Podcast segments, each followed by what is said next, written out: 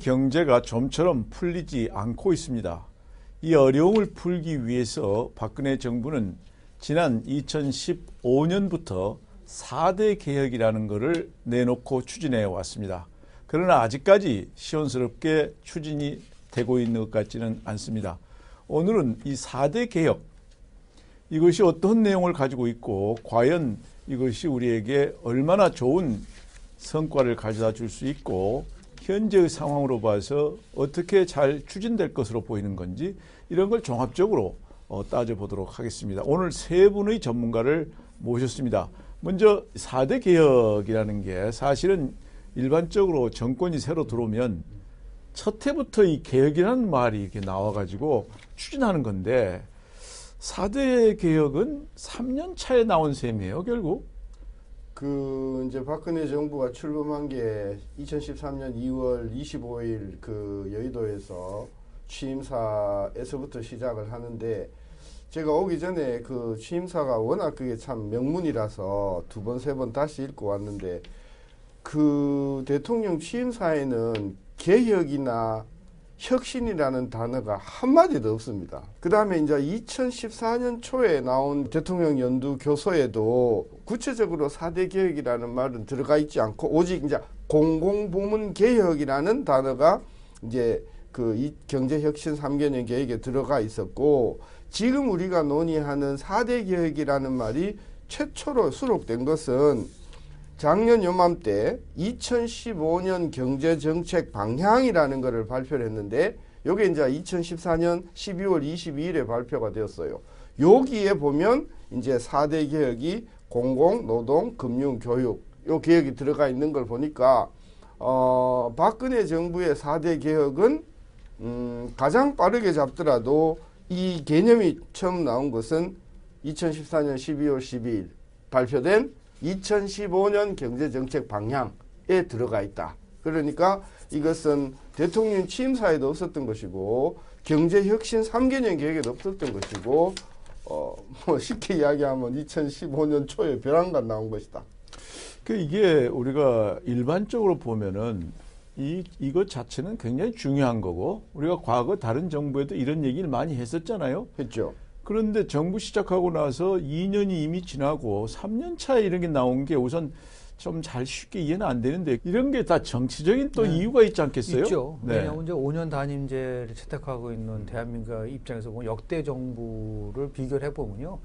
집권 1년 차 때 개혁과 혁신이라는 것이 상당하게 자리 잡고 있습니다. 왜 그렇다면은 박근혜 정부는 이 개혁이라는 게 늦게 나왔을까라는 부분 가지고 우리가 추론을 해보면 두 가지 이유 때문에 그렇다고 봅니다. 하나는 뭐냐면 실은 박근혜 정부는 출범 전에는 경제 민주화를 가지고 상당히 많은 국민들로부터 지지를 호소했었는데 딱 정권을 잡고 나서는 그 기조가 창조 경제로 바뀝니다. 그러니까 그 창조 경제라는 것이 상당히 나름대로 의미가 있을지는 모르겠으나 가장 큰 취약점이 뭐냐면 창조 경제에 대한 개념이 굉장히 불명확하고 두 번째는 성과를 가져오기가 굉장히 어려운 상황이었었던 거죠.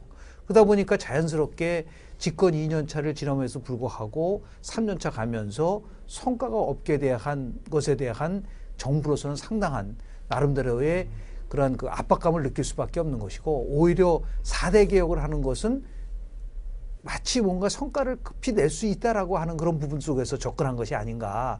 두 번째는 이 정부는 아시다시피 집권당이면서도 역대 정부와 다른 것들이 뭐냐면 이제 집권당이 실은 비주류가 지도 체제를 만들어 가면서 실은 대통령과의 관계가 이렇게 썩 원만하지 못했었던 거죠. 그러니까 다시 얘기해서 정치 영역을 넘어서서 대통령의 국정 운영을 장악할 수 있는 가장 좋은 확실한 방법은 역시 개혁이라고 하는 데 대한 결론을 내린 것 같습니다. 그 다시 얘기해서 정치권에서 막 나름대로 여야가 갈등을 일으키는 거는 국회 정치권으로 넘겨버리고 정부는 오로지 국민만 바라보면서 개혁으로 가는 그러한 모습을 보여줌으로써 차별화를 하고 싶어 하는 그러한 욕구들도 분명히 작용되지 않았는가. 의미에서 다른 역대 정부와 달리 2년 처친 지나고 나서 개혁을 주도했었던 원인이 아닌가라는 걸 저는 추론해 봅니다. 이제 결국은 취임사 이후 소위 말하는 국정의 우선순위라 그럴까요?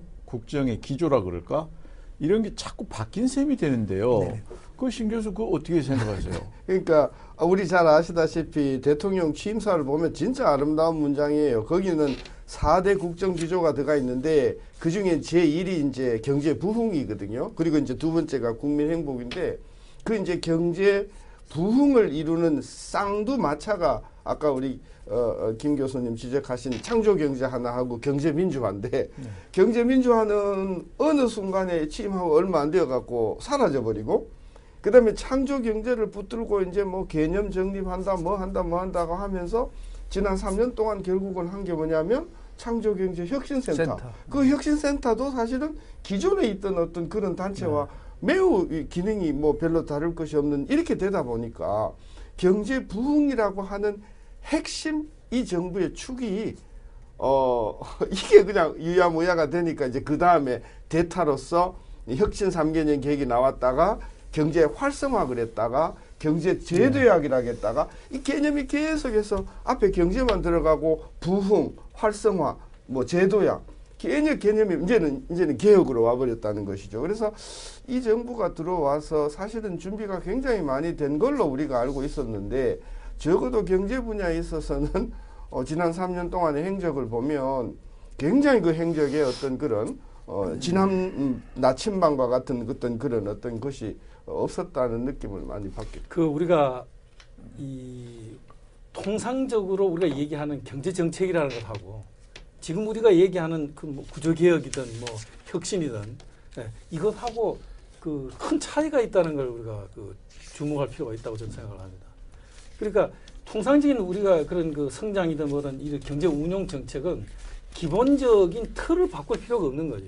예, 근데 이 구조 개혁은 네, 크게 보면 내용이 두 가지입니다. 하나는 국민들한테 예, 이대로는 갈 수 없습니다. 그러니까 지금보다 훨씬 더 많이 부담하고 적게 받으세요. 또는 예, 지금 국민들이 가지고 계시는 기득권을 좀 내놓아 주세요. 양보해 주세요. 예, 이게 구조개혁의 특징입니다. 구조개혁의 목표로 하는 바는 전부 다 국민이 가지고 있는 기득권을 재조정하는 그 작업입니다. 그렇기 때문에 정치가 문제가 되는 겁니다. 그걸 동의를 받기 위해서 이건 다른 정책과 다르게 정치적인 support가 굉장히 중요한 거죠. 그래서 왜 다른 정부는 그럼 앞에 왜 집권하자마자 그걸 구조개혁을 시작했겠냐. 뭐 잘 됐든 못 됐든 간에. 그 이유가 있는 거죠. 그리고 이걸 하자면 국민들 그렇게 하자면 힘이 있어야 된다는 거죠. 국민을 설득하는 힘, 추진하는 힘. 예. 힘이 있어야 된다는 거거든요. 그러니까 초년도에 가장 힘이 있기 때문에 구조개혁, 제도 개선 이런 혁신적인 어떤 정책을 내놓고 하는 건데 이 박근혜 정부의 경우에는 초년도, 둘째 년도 이때까지는 이런 4대 개혁에 관한 얘기가 거의 없었고 셋째 년도에 돌아갔고 얘기를 시작해서 구체적으로 추진한 것은 셋째 년도 8월이란 말이에요.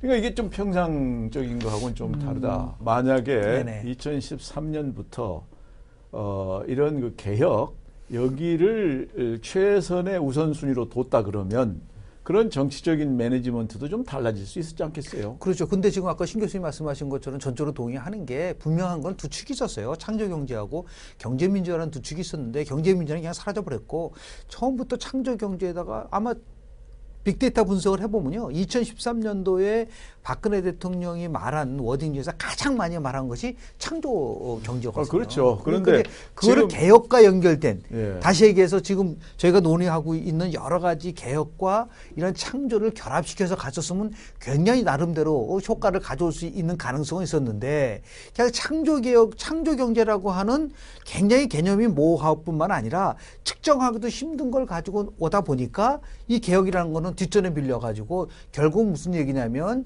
어떠한 정부든 간에 핵심적으로 추진하는 어젠다에 있어서의 immediate priority. 그러니까 최상 항목에 있어서 분명한 것은 개혁은 밀려 있었다. 그러니까 결국 뭐냐면 창조 경제라고 하는 그 모호한 개념 속에서 너무 많이 올인하다 보니까 나오는 하나의 현상이라고 볼 수 있고 거기에 이제 정치적 상황이 맞물리는 이제 거죠. 창조 경제도 제대로 하려면 바로 이 4대 개혁이 필요합니다. 그런데 신규 어떠세요? 이 4대 개혁의 내용이 과연 이것만 하면 다 해결되게 지금 잘 정리돼 있습니까? 그 우리 김대중 대통령께서 IMF 직후에 그 IMF를 수습하고 한 2년 정도 지나서 경제가 어느 정도 궤도에 돌아갔을 때 2000년도에 이 김대중 정부의 4대 개혁이 나옵니다. 내용이 굉장히 그 꼭지가 비슷합니다. 금융개혁 있죠? 노동개혁 있죠?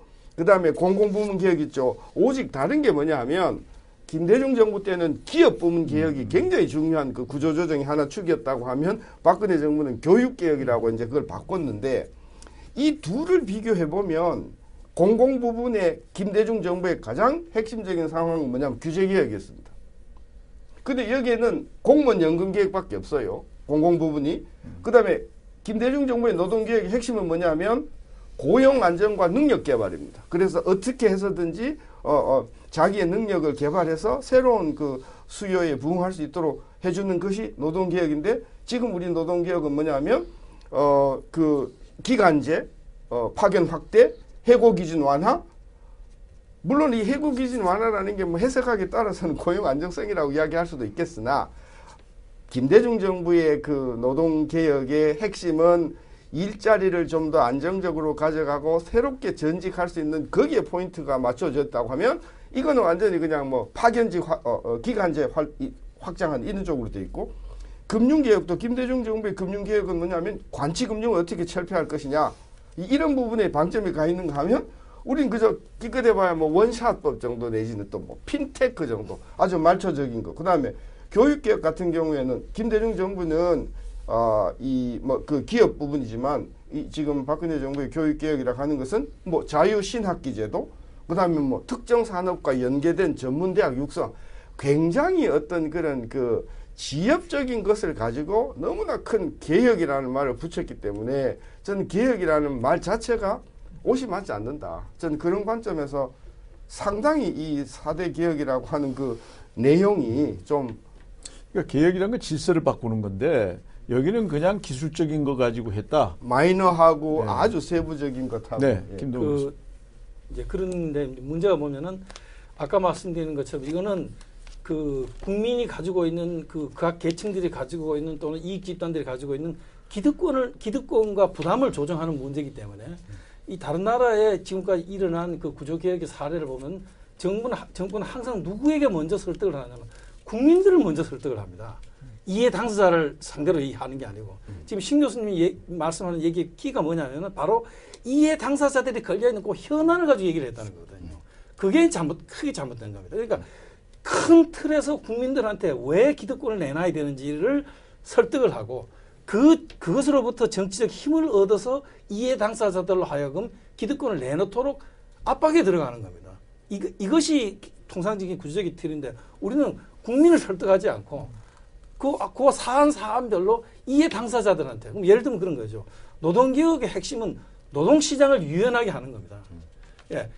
임금 피크제라고 하는 것은 그거는 노동개혁 부분 중에서 아주 다시 말하자면 이거는 그 정년 연장이라는 문제에 관련된 아주 뭐 적당은 할 수 없습니다. 어쨌든 노동시장의 신축성을 확보한다는 문제에 비해서는 이건 상대적으로 적은 문제입니다. 그런데 그 이해 당사자를 놓고 얘기하니까 산은 보이지 않고 나무를 가지고 지금 다투는 거거든요. 지금 모든 문제들이 어, 그러니까 똑같은 이 내용 자체가. 개혁이라고 보기는 어려운 지엽적인 내용이 예, 치중돼 있는 면이 있고 동시에 그렇게 하다 보니까 이걸 추진하는 것 자체도 큰 어려움에 부딪힐 수밖에 없는 그런 내용이 됐다. 지금 그런 이제 두 분 말씀인 것 같은데요. 좀 그게 이제 지금 저는 김 교수님 말씀에 아주 동의하는데요. 레이간 대통령 같은 경우를 미국에서는 그래도 성공한 대통령이라는 평가를 많이 합니다. 그 중에 중요하게 지적하는 부분이 뭐냐면 레이간 대통령은 대통령의 역할에 대한 방향을 바꿨다는 평가를 받고 있거든요. 보통 우리 대통령 하면은 그 나라의 최고 CEO라고 해서 Chief Executive Office다. 대한민국의 CEO는 지금 박근혜 대통령 아닙니까? 그런데 레이건 대통령은 당시의 역할을 CEO에서 CCO로 바꿨다. Chief Communication Office, Chief Coordination Office. 그 실제적으로 레이건 대통령에게 썼던 세 가지라는 게 이제 tax cut, 세금을 낮추고 노동의 유연성 문제, 그리고 strong America라고 해서 MD 체제를 구축해서 소련과의 대결에서 승리를 이끌어가는 거거든요. 그래서 끊임없이 국민들과 대화하고 설득을 한 겁니다.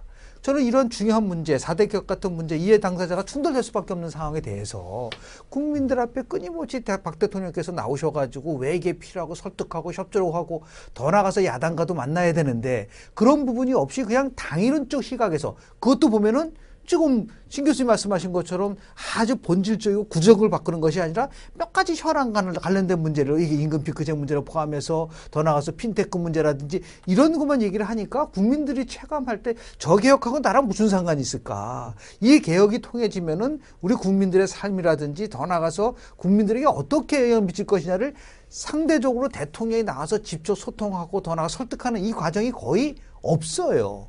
그러다 보니까 항상 나오는 게 보면은 이해 당사들끼리 나와서 싸우고 어떤 때는 뭐 장애 집회가 나오고 촛불 집회가 나오고 민중 집회가 나오면서 대립하고 갈등하는 모습만 보이니까 정부가 4대 개혁을 추진하는 것에 대해서 취지는 공감할지는 모르지만 체감도는 굉장히 떨어질 수밖에 없는 그러한 나름대로 그러니까 실수를 저지른 거죠. 전체적으로 어. 개혁이라고 부르기에는 좀 아쉬운 좀 기술적인 걸 가지고 얘기를 하고 이- 있고 그 기술적이라는 것이 국민들의 이해관계하고 직접 관계된 사항들이 너무 많기 때문에 이게 설득 과정이 상당히 필요한 건데 그런 직접 설득의 노력도 별로 없었다. 이런 게 전체적으로 볼 수가 있겠는데요.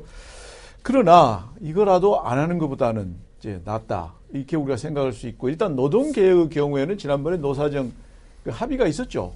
그 합의가 지금 입법화가 아직 안 되는 상태인데 그 신 교수 좀 어- 어떻습니까? 지금 그 노사정 합의에서 특히 이제 문제가 됐던 게 그 노조 쪽에서 한노총 쪽에서 어 합의를 해서 이제 기다렸죠. 근데 이번에 어, 안으로 올라온 근로기준법이나 고용보험법이나 산재보험법이나 이 부분에 있어서는 뭐 물론 몇 개 중요한 이슈에 있어서는 이견이 있어요. 예를 들면 주당 최대 근로 시간을 68시간에서 52시간으로 줄이고 뭐 통상 임금을 마이너한 부분이 있으나 결정적으로 지금 노조 쪽에서 반대하는 부분이 뭐냐면 기간제 근로자법이나 파견 근로자법에서 그 범위를 대폭 확대해서 누구라도 이 파견 근로를 할 수 있도록 해주는 그 범위를 넓힌다든지 이 부분에 있어서는 지금 노조가 굉장히 격앙돼 있거든요. 그러니까 노사정 합의가 있었으나 지금 정부가 내놓은 그 노동 5법 안에 있는 정부의 안을 들여다보면 노, 노조 쪽에서 도저히 받아들일 수 없는 그런 부분 그리고 야당 쪽에서도 받아들일 수 없는 부분이 들어와 있으니 이 부분은 노사정 합의하고 전혀 별개로 정부가 입법을 추진했다. 이것이 지금 이 노동개혁 5대 협- 입법의 가장 큰 현안이라고 할 수 있다. 걸려 있는데 지금 최경환 부총리 이런 발언을 했어요. 노동시장 구조 개혁 법안을 통과시키지 않으면 앞으로 청년 실업 문제는 정치권이 책임져야 된다 이렇게 얘기를 했는데 결국은 이 법만 통과하면 청년 실업은 크게 해결된다 이런 얘기 아니겠어요? 그 대통령께서 이렇게 언급하셨대요. 이 노동 5법이 어, 통과가 되면 한 37만 개 일자리가 새로 만들어진다. 그래서 어느 신문사에서 이게 진짜인가 아닌가를 이제 그 한번 검증을 해봤대요. 그랬더니 그 계산 근거가 이래요. 37만 개 일자리가 뭐냐면 임금 피크제를 해서 급여 어, 어, 들 나가는 부분을 가지고 100%다 신규 고용을 청년을 일자리로 만들면 거기서 13만 개가 나오고 그 다음에 근로 시간을 단축을 하고 아까 말씀드린 52시간으로 모자라는 시간을 전부 신규 충, 어, 신규 어, 젊은이로 충원하면 15만 개가 나오고 그 다음에 임금 인상을 작제 자제를 해서 그 나오는 돈으로 또 청소년을 이, 하면은 거기서 9만 개가 나온다. 그러니까 이렇게 하면 잡아면 37만 개인데 그게 좀그 가정 자체가 굉장히 좀 이게 그 대표적으로 이제 그 노동 문제가 이제 그 극단적으로 이야기 달리지 않습니까? 정부는 이것이 그 노, 노, 노, 고, 측면은 그 고용 안정을 보장하고 청년들한테는 새로운 일자리를 만들어주는 노동 개혁이다. 이렇게 얘기를 하고 또 이 진보 쪽에서는 이거는 나이 든 사람들한테는 일자리를 불안하게 하고 이 청년들한테는 아무 이익이 없는 노동 계약이다. 그래서 이게 길가 가시다 보면 전혀 두 개가 전혀 두, 다른 프랭카드가 그 네거리에 걸려 있는 걸 봅니다. 이게 과연 노동 개혁인가 노동 계약인가? 예, 따져보면 긍정적인 개혁적인 측면도 있고 부정적인 계약 계약적인 측면도 있습니다. 아까 우리가 했던 얘기처럼 문제는 뭐냐면요. 이 구조 개혁이라고 하는 것은 이거를 나무 가지를 가지고 하나하나를 가지고 따지기 시작하면은 이 수렁을 벗어날 수가 없습니다. 왜 국민을 설득해야 되느냐? 예, 기본적으로 이대로는 갈 수가 없다고 하는 즉 개혁의 대의. 예, 내가 손해를 더 볼 수도 있고 또 그, 이런 그 이해관계 있지만 이렇게 해서 우리 경제를 구하자. 아, 그래서 우리가 다음 세대가 안심하고 일할 수 있는 나라를 만들자. 그런 큰 대의를 국민들한테 설득을 해야 지금처럼 이렇게 그 아까 김- 잔가지를 가지고 다투는 문제를 이제 같은. 말씀을 하셨는데 네. 결국은 뭐 두 분 말씀하시는 거를 바탕으로 해서 이 정부가 생각하는 노동개혁 법안 네. 이게 어떤 내용으로 앞으로 이, 그 흘러갈 것 같습니까? 지금 국회 내에서 쟁점 법안 문제를 가지고 아마 계속해서 반복적으로 지금 갈등하는 이유는 노동 5개 개혁법 중에서 기간제법과 파견법에 관련된 문제에 대해서 지금 절대로 받아들일 수 없다고 지금 야당이 얘기하고 있지 않습니까? 그럼 이게 순차적으로 본다면은 이걸 꼭 일괄 타결을 해야 되느냐라는 문제에 대해서 다시 해서 노동 5법 중에서 3법을 일단 어떤 경우라도 빨리 통과시키고 그리고 나서 나름대로 이걸 추진해 나가는 그러한 좀 그 조정의 과정이 필요하지 않느냐라는 얘기가 있고요. 그러니까 노동개혁에 예. 관련 법안 그렇습니다. 그 부분에 대해서 아, 좀 타협을 해서. 뭐 통과시킬 수도 있고 그 타협된 내용으로 앞으로 집행될 수도 있다 이렇게 이제 근데 이제 조금 말씀을 좀 드리고 싶은 개혁에는 네 가지 원칙이 있어요. 첫 번째 원칙이라는 게 이제 집중의 원칙. 저는 이걸 네 개를 한꺼번에 다 해가지고서 어떠한 효과를 가져온다라고 하기에는 좀 벅찰 거라고 볼 수밖에 없는 거고요. 두 번째는 지속성의 원칙이지 않습니까? 한번 개혁하고 나서 마치 이 4세 개혁 입법이 끝나고 나면 모든 개혁은 다 끝난 것처럼 보는 그 착각에서 벗어나야 되는 것이고 더 나아가서 지금 설득의 원칙은 얘기를 하셨고요. 김 교수님이 워낙 계속 방- 강조하시고 마지막에 이제 효과의 원칙이거든요. 개혁을 통해서 정말 그런 효과가 나오냐 이런 부분 조금 전에 신 교수님이 말씀하신 것처럼 정말 서비스 산업 발전 기본법이 통과되면 69만 명의 신규 일자리가 창출될 수 있느냐 그런 문제를 가지고서 여야가 논의를 해야 되는데 이게 뭐 의료 민영화에 대한 출발이라 지금 반대를 하게 되고 이러다 보니까 논쟁의 여야가 논쟁을 하는 그 범위라든지 초점이 많이 달라요. 그러니까 반복 들어가는 그러니까 것이죠. 이게 결국은 국가를 위해서 이런 법안이 필요하다. 이게 이제 이 여당 집권층의 입장인데 그것이 아까 얘기한 것처럼 그 내용 자체도 그 개혁이라고 보기에 조금 미약하고 또 어, 너무 이렇게 대립 관계에 있는 것부터 손을 대다 보니까 이게 좀 더 어렵고 국민 전체를 설득하려는 노력도 좀 부족했고 이런 게 있는데요. 그 노동 개혁은 좀 더 두고 보고 공공 부분 개혁에 대해서는 정부 스스로는 뭐 잘 된 것 같다고 평가를 했어요. 그 그거에 대해서 어떻게 생각하십니까? 저는 이제 물론 우리가 관점에 따라서 공공 부분의 가장 중요한 핵심 요소가 뭐냐 의견이 좀 다르겠지만 지난 한 20년 특히 IMF 위기 이후에 한국 공공 부분이 가지고 있는 가장 중요한 어, 고질적인 문제는 재정 건전성하고 그 다음에 그 어, 공공기관의 정상화. 저는 이 두 가지가 가장 중, 중점 그 공공 부분의 개혁이라고 보는데 지금 정부가 뭐 그나마 크게 이루었다라고 하는 게 이제 공무원 연금, 연금 개혁인데 개혁, 예. 그 공무원 연금 개혁도 많은 전문가들이 이건 뭐 이거는 개혁이라고 할 수도 없는 그냥 수박 겉핥기식에다 아, 그런 그 개혁이라고 하지 않습니까? 저는 그런 부분에서 지금 계속해서 연간 뭐 한 50조에 가까운 그 관리 재정 적자가 지금 폭발적으로 늘어나고 있고 내년 내후년 그게 더 클 텐데 그럼 박근혜 정부 5년 동안의 어, 국가 재정은 거의 뭐 한 300조 내지 400조 정도에 가까운 적자를 만들게 될 텐데 이 역대 한 서너 정부가 만들어낼 적자를 다 만들어낸다. 저는 그런 관점에서 공공 부분의 개혁의 가장 방점은 재정 건전성하고 공공 부분에 저는 민영화 내지는 효율화에 있는데 이 부분은 전혀 언급도 안 하고 연금 그거 한것 그러니까 공공 부분 개혁 자체가 핵심적인 거는 딴 건데 그러죠. 그 중에 아주 지엽적인 공무원 연금 개혁 이거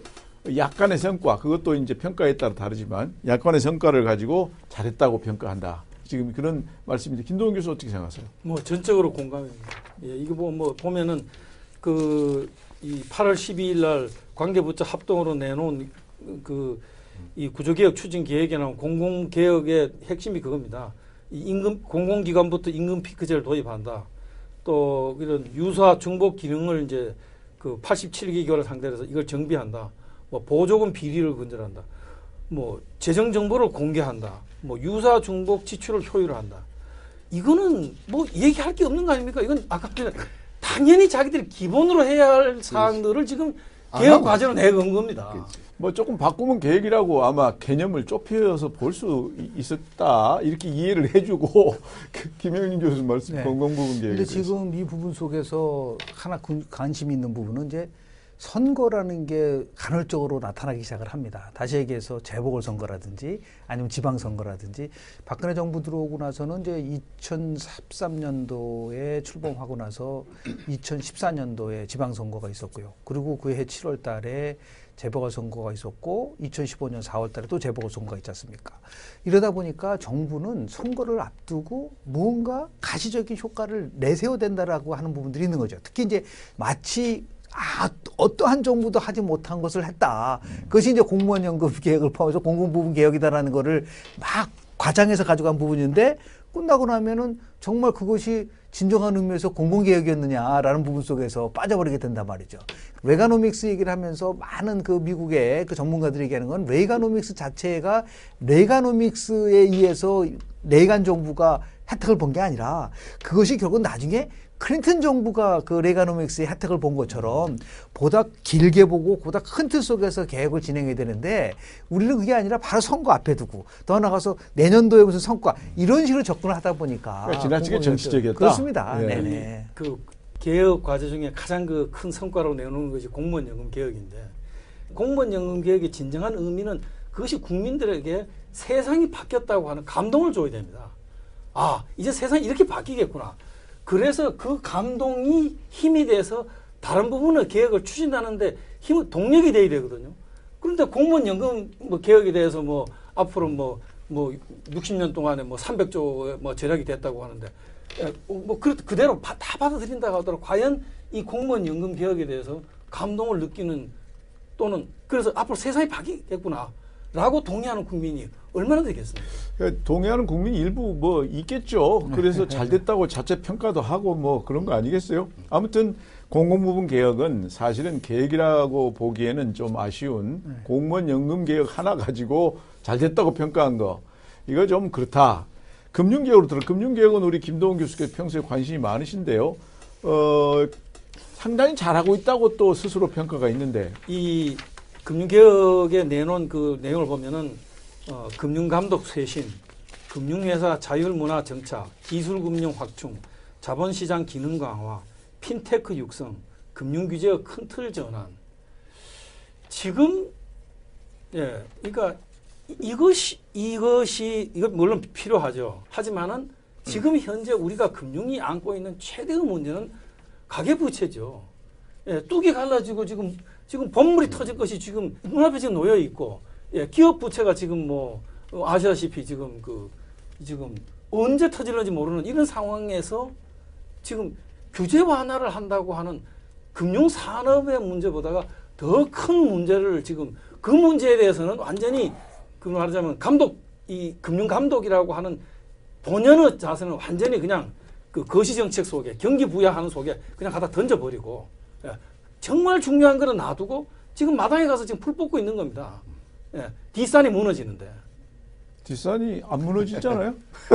신 교수 말씀. 그, 이, 진짜 이 특히 금융 부분 개혁에 있어서 지울 수 없는 인상은 뭐냐 하면, 어, 지난번에 우리 가계부채 문제가 막 대두가 되고 막 그 돈을 빌려서 집을 사면서 이 부동산 붕괴 우려까지 막 하- 나오니까 이제 정부 입장에서는 아, 뭔가 대책을 내놓겠다고 했다가 그렇게 되면 또 부동산 경제가 죽는다 하니까 그걸 또 발표로 미룬 걸 보면 이 우리 금융 감독 당국이 얼마나 소심하고 이 말초적이고 배짱도 없는가 하는 걸 잘 알 수 있는데 제 말이 아니라 금융계나 금융 관련 학계에서 정부가 아, 내놓은 금융 개혁에 대해서 비평한 총평들을 몇 가지를 이제 하면은 첫째가 초점이 불분명하다. 이놈의 금융 개혁이 두 번째로는 사후 약방문 금융 개혁이다. 그리고 정부의 간섭이 오히려 금융 개혁을 저해하는 것이다. 오히려 정부가 아무것도 간섭하지 않는 게 더 도와주는 것이다. 마지막으로 관치와 정치 부분의 관여만 사라져도 금융권의 문제는 상당 부분 해결이 된다. 이런 것을 보면은 이 금융 이 정부가 내놓은 금융 개혁은 지엽적이다 못해 오히려 내놓지 않는 것이 오히려 더 개혁적이라고 할 만큼 이참이 이 추객이 전 전도가 된 금융 개혁이 아닌가. 그러니까 금융 개혁 이게 사실은 이것도 개혁이라고 지금 말 붙이기가 좀 그런데 아무튼 제일 그 중에 많은 사람들이 항상 얘기하는 게 관치 이걸 많이 해 왔는데 지금 정부를 운영하는 그 파라다임이라 그럴까요? 이 자체가 행정 주도적인 네. 성격이 강하기 때문에 이건 뭐 그대로 갈 수밖에 없다. 바꾸기가 참 어려울 거다. 그런 이 지금 이제 대표적으로 우리가 금융계획에서 가장 중요한 게 뭐냐면 금융 감독의 독립성 확보거든요. 그것이 가장 중요한 개혁의 핵심입니다. 지금 뭐 저 무슨 뭐 저 그 그 그런 그 비명시적 규제를 어떻게 하느냐 그게 중요한 게 아니고요. 예. 감독 당국의 지- 정체성 또는 감독 당국이 아까 그런 그런 그 정치적 압력으로부터 금융 산업을 어떻게 그 지- 제대로 기능하도록 지켜내느냐 이것이 가장 중요한 거거든요. 그 그런 거는 하- 하나도 없고 지금 금융 감독권이 독립 안 돼 있어요? 독립 안 돼 있습니다. 법적으로 독립돼 있잖아요. 법적으로는 돼 있지만 우리나라처럼 예를 들면은 금융감독위원장이 헌법재판소처럼 그러니까 위원회에 의해서 금융감독 정책 결정되는 사람이 누가 있습니까? 음. 전부 다 금융위원장을 금융위원회 위원장을 장관처럼 생각하죠. 금융위원회 위원장은 보십시오. 그 법적으로 보면 장관이 아닙니다. 그건 위원회의 원어브댐이죠. 이- 이게 대표적으로 우리는 그 잘못된 법을 만들어서 잘못되게 집행하고 있는 예입니다. 이걸 고치는 것이 진정한 의미의 가장 중요한 금융개혁의 과제지. 아, 금융 금융 개혁도 참 이거 또 실망스럽고 교육 개혁은 뭐 이거 참 교육 개혁에 대해 좀 얘기를 시작해 주시죠. 어, 뭐 지금 제가 학교에 있고 우리 또 여러분 다 학교에 계시니까 지금 학교는 뭐 난리죠. 정부가 이야기하고 있는 뭐 프라임 사업이다, 뭐 네. 코어 사업이다 해가지고 뭐 몇백억을 줄 테니까 여기에 맞추기 위해서 좀 자를 거 자르고 정원 줄이고 어, 과통폐합하고 이제 이런 부분의 내용을 이제 이 정부는 교육 개혁이라고 보는 거예요. 이제 그것도 성공할지 안 할지는 좀, 좀 두고 봐야 될 텐데 저는 우리가 40년, 50년 동안 대한민국 정부가 안고 있는 가장 중요한 교육의 문제는 공교육을 어떻게 정상화할 것인가. 그 다음에 사교육비를 어떻게. 즐거운 마음으로 줄일 것인가. 이 부분에 대해서는 지금 정권이 3년이나 지나가는 동안에 별다른 뚜렷한 어떤 그런 대책을 내놓지 못하고 이제 뭐 신학기, 자유 신학기 내지는 뭐 이, 이런 저는 지역적인 문제를 뭐 그게 제가 중요하지 않다는 것이 아니라 음, 본말 즉 무엇이 중요하고 무엇이 중요하지 않다 하는 그런 우선순위가 전혀 보이지 않아서 이 교육 개혁도 이 그, 여기에다가 과연 교육 개혁이라고 하는 말을 붙일 수 있겠는가 이런 질문을 던질 수밖에 없죠. 그런데 어떻습니까? 이 네. 공교육 정상화 네. 이거는 모든 국민들이 원하는 건데 이 4대 개혁 문제와 창조 경제에 대한 문제가 연관성이 적었다고 얘기하는데요. 저는 교육 개혁을 얘기를 하면서 나는 최소한도 이 정부가 창의성과 창조성이 강조되면서 개혁을 이끌어 가면서 자연스럽게 이렇게 공교육이 정상화되는 방법으로 갔으면 좋은 것 같은데 오히려 창조성이라는 것은 기- 교육개혁에서 핵심적 사항으로 대두되는 것이 아니라 무조건 교육부가 내린 지침에 따라서 아주 잘 따르는 대학에는 예를 들어서 어느 정도 특혜를 주고 그렇지 못한 정대 저저 교육 저, 저 대학에 대해서는 가혹하게 처벌하겠다라는 그런 부분이 있기 때문에 서로 서로가 모든 게 다 그 정책을 취행하는 목표가 서로 따로따로 노는 거예요. 그러다 보니까 실질적으로 교육계획이란 말을 하고 다른 정부가 추진하는 개혁 문제하고가 핀트가 맞지도 않게 되는 거고 더 심한 경우에는 이 교육부가 이런 식으로 해서 계속해서 모든 것을 규제하면은 도대체 규제 개혁 문제를 하면서 교육부가 기업 저 대학에 대해서 규제하는 것에 대해서는 왜 얘기를 안 하는지에 대해서 이해가 안 된다라는 부분도 많거든요. 그러니까 이게 서로 모든 것이 결국은 하나의 굉장히 정교한 액션 플랜에서 움직여지는 것이 아니라 이게 것이죠. 교육 개혁도 결국은 핵심인 공교육 정상화, 사교육비 낮추고 이런 거는 이 별로 관심이 지금 없게 추진해 왔고 정부가 교육부가 갖고 있는 자기들 생각을 에, 교육기관들에 강요하고 있는 지금 그런 방식으로 그러니까 재정 그 얼마 예, 되지도 예. 않았는 재정을 갖고 아주 교수 사회 내지는 이 단체를 이게 재밌는 통계가 뭐냐면 교수 10명 중에 9명 정도가 진짜 교육 계획의 핵심은 교육부를 개혁하는 것이다. 이렇게 이야기하는 사람도 있고 정부가 주장하는 저- 대학 구조 개혁법 이거를 철폐하는 것이 교육 계획이라고 이- 주장하는 사람이 있을 정도로 이 그 교육 개혁은 지금 보면은 아주 그 악재가 뭐냐면 두 개 큰 악재가 있죠. 이 역사 교과서 문제하고 누리 과정 문제하고 최근에 가장 그 국민들을 가장 국민들을 실망시킨 국정은 예, 국회 보- 운영보다 더 실망시킨 거는 바로 저는 누리 과정이라고 생각합니다. 예, 바로 이런 이런 일이 생기 다시는 발생하지 않도록 정말로 국민들이 나라를 국가를 믿고 애들을 키울 수 있도록 해주는 그것이 바로 우리가 해야 될 개혁의 본질이지. 그러니까 지금까지 우리가 4대 개혁을 다 얘기했는데 그 개혁 정부가 내놓은 그 개혁안 그 안 자체를 보면 이거 개혁이라고 보기가 아, 적절치 않고 아주 그 기술적인 밑으로 어, 지엽적인 그런 것 중심으로 짜져 있고 그걸 국민들한테 설득하는 그런 방법도 서툴렀고 그래서 참 아쉽다. 여기 참고로 정부에서 어, 국회에서 오랫동안 일을 한 그 이한구 의원 새누리당의 이분이 발언한 것이 지금 여기 우리의 에, 그 어, 얘기한 거하고 많이 비슷한 것 같아서 잠깐 소개를 하면은 이한구 의원이 지난해 9월 14일 날 2015년 9월 14일 날 이렇게 얘기했어요. 핵심 과제가 누락된 알맹이 없는 개혁. 이대로 놔둬서는 안 되겠다. 4대 개혁이라는 것은 경제 동맥 경화를 푸는 개심 수술인데 그동안 뭘 했는지 경증이 어디에 가 있는지 구별도 안 된다.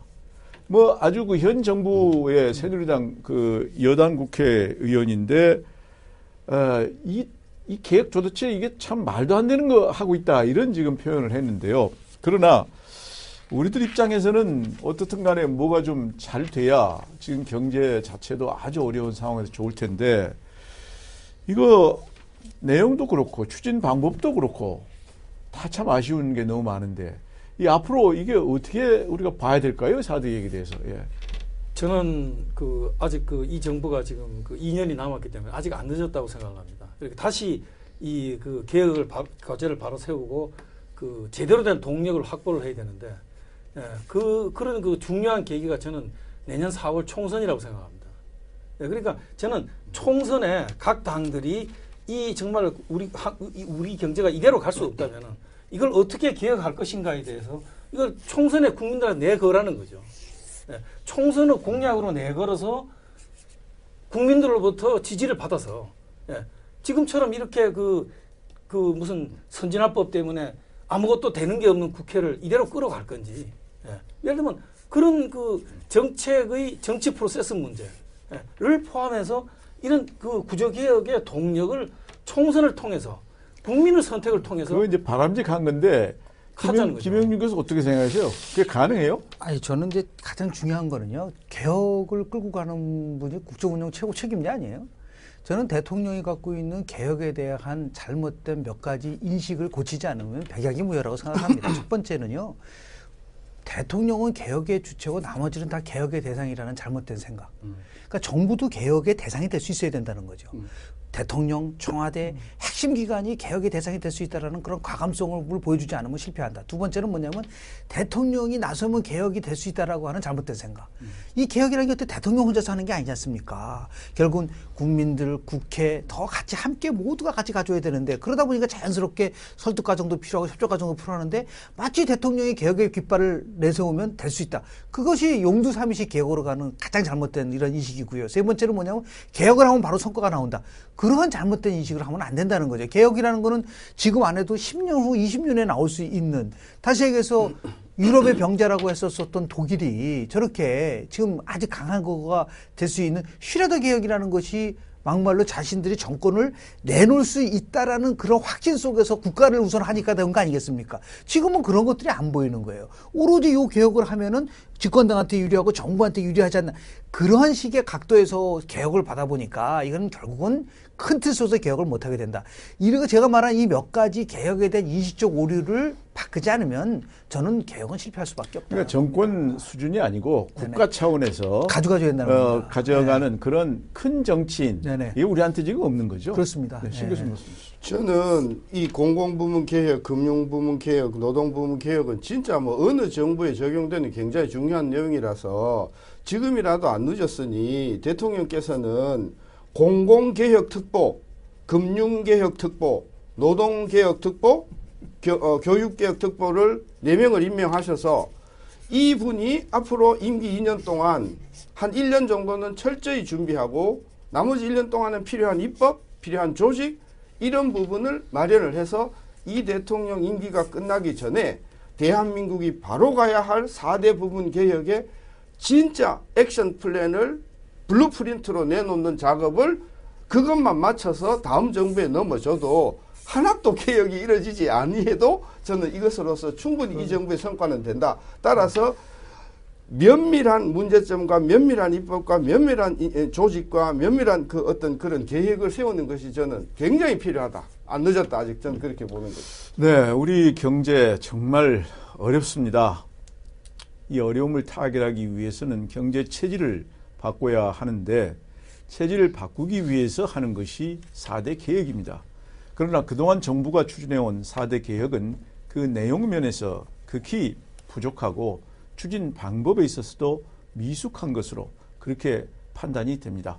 그러나 우리의 미래를 위해서 이 4대 개혁은 중요하기 때문에 지금부터라도 정부가 4대 개혁에 관한 재정비를 해서 효과적으로 잘 추진해 주셨으면 합니다. 오늘 감사합니다. 예. 그렇습니다.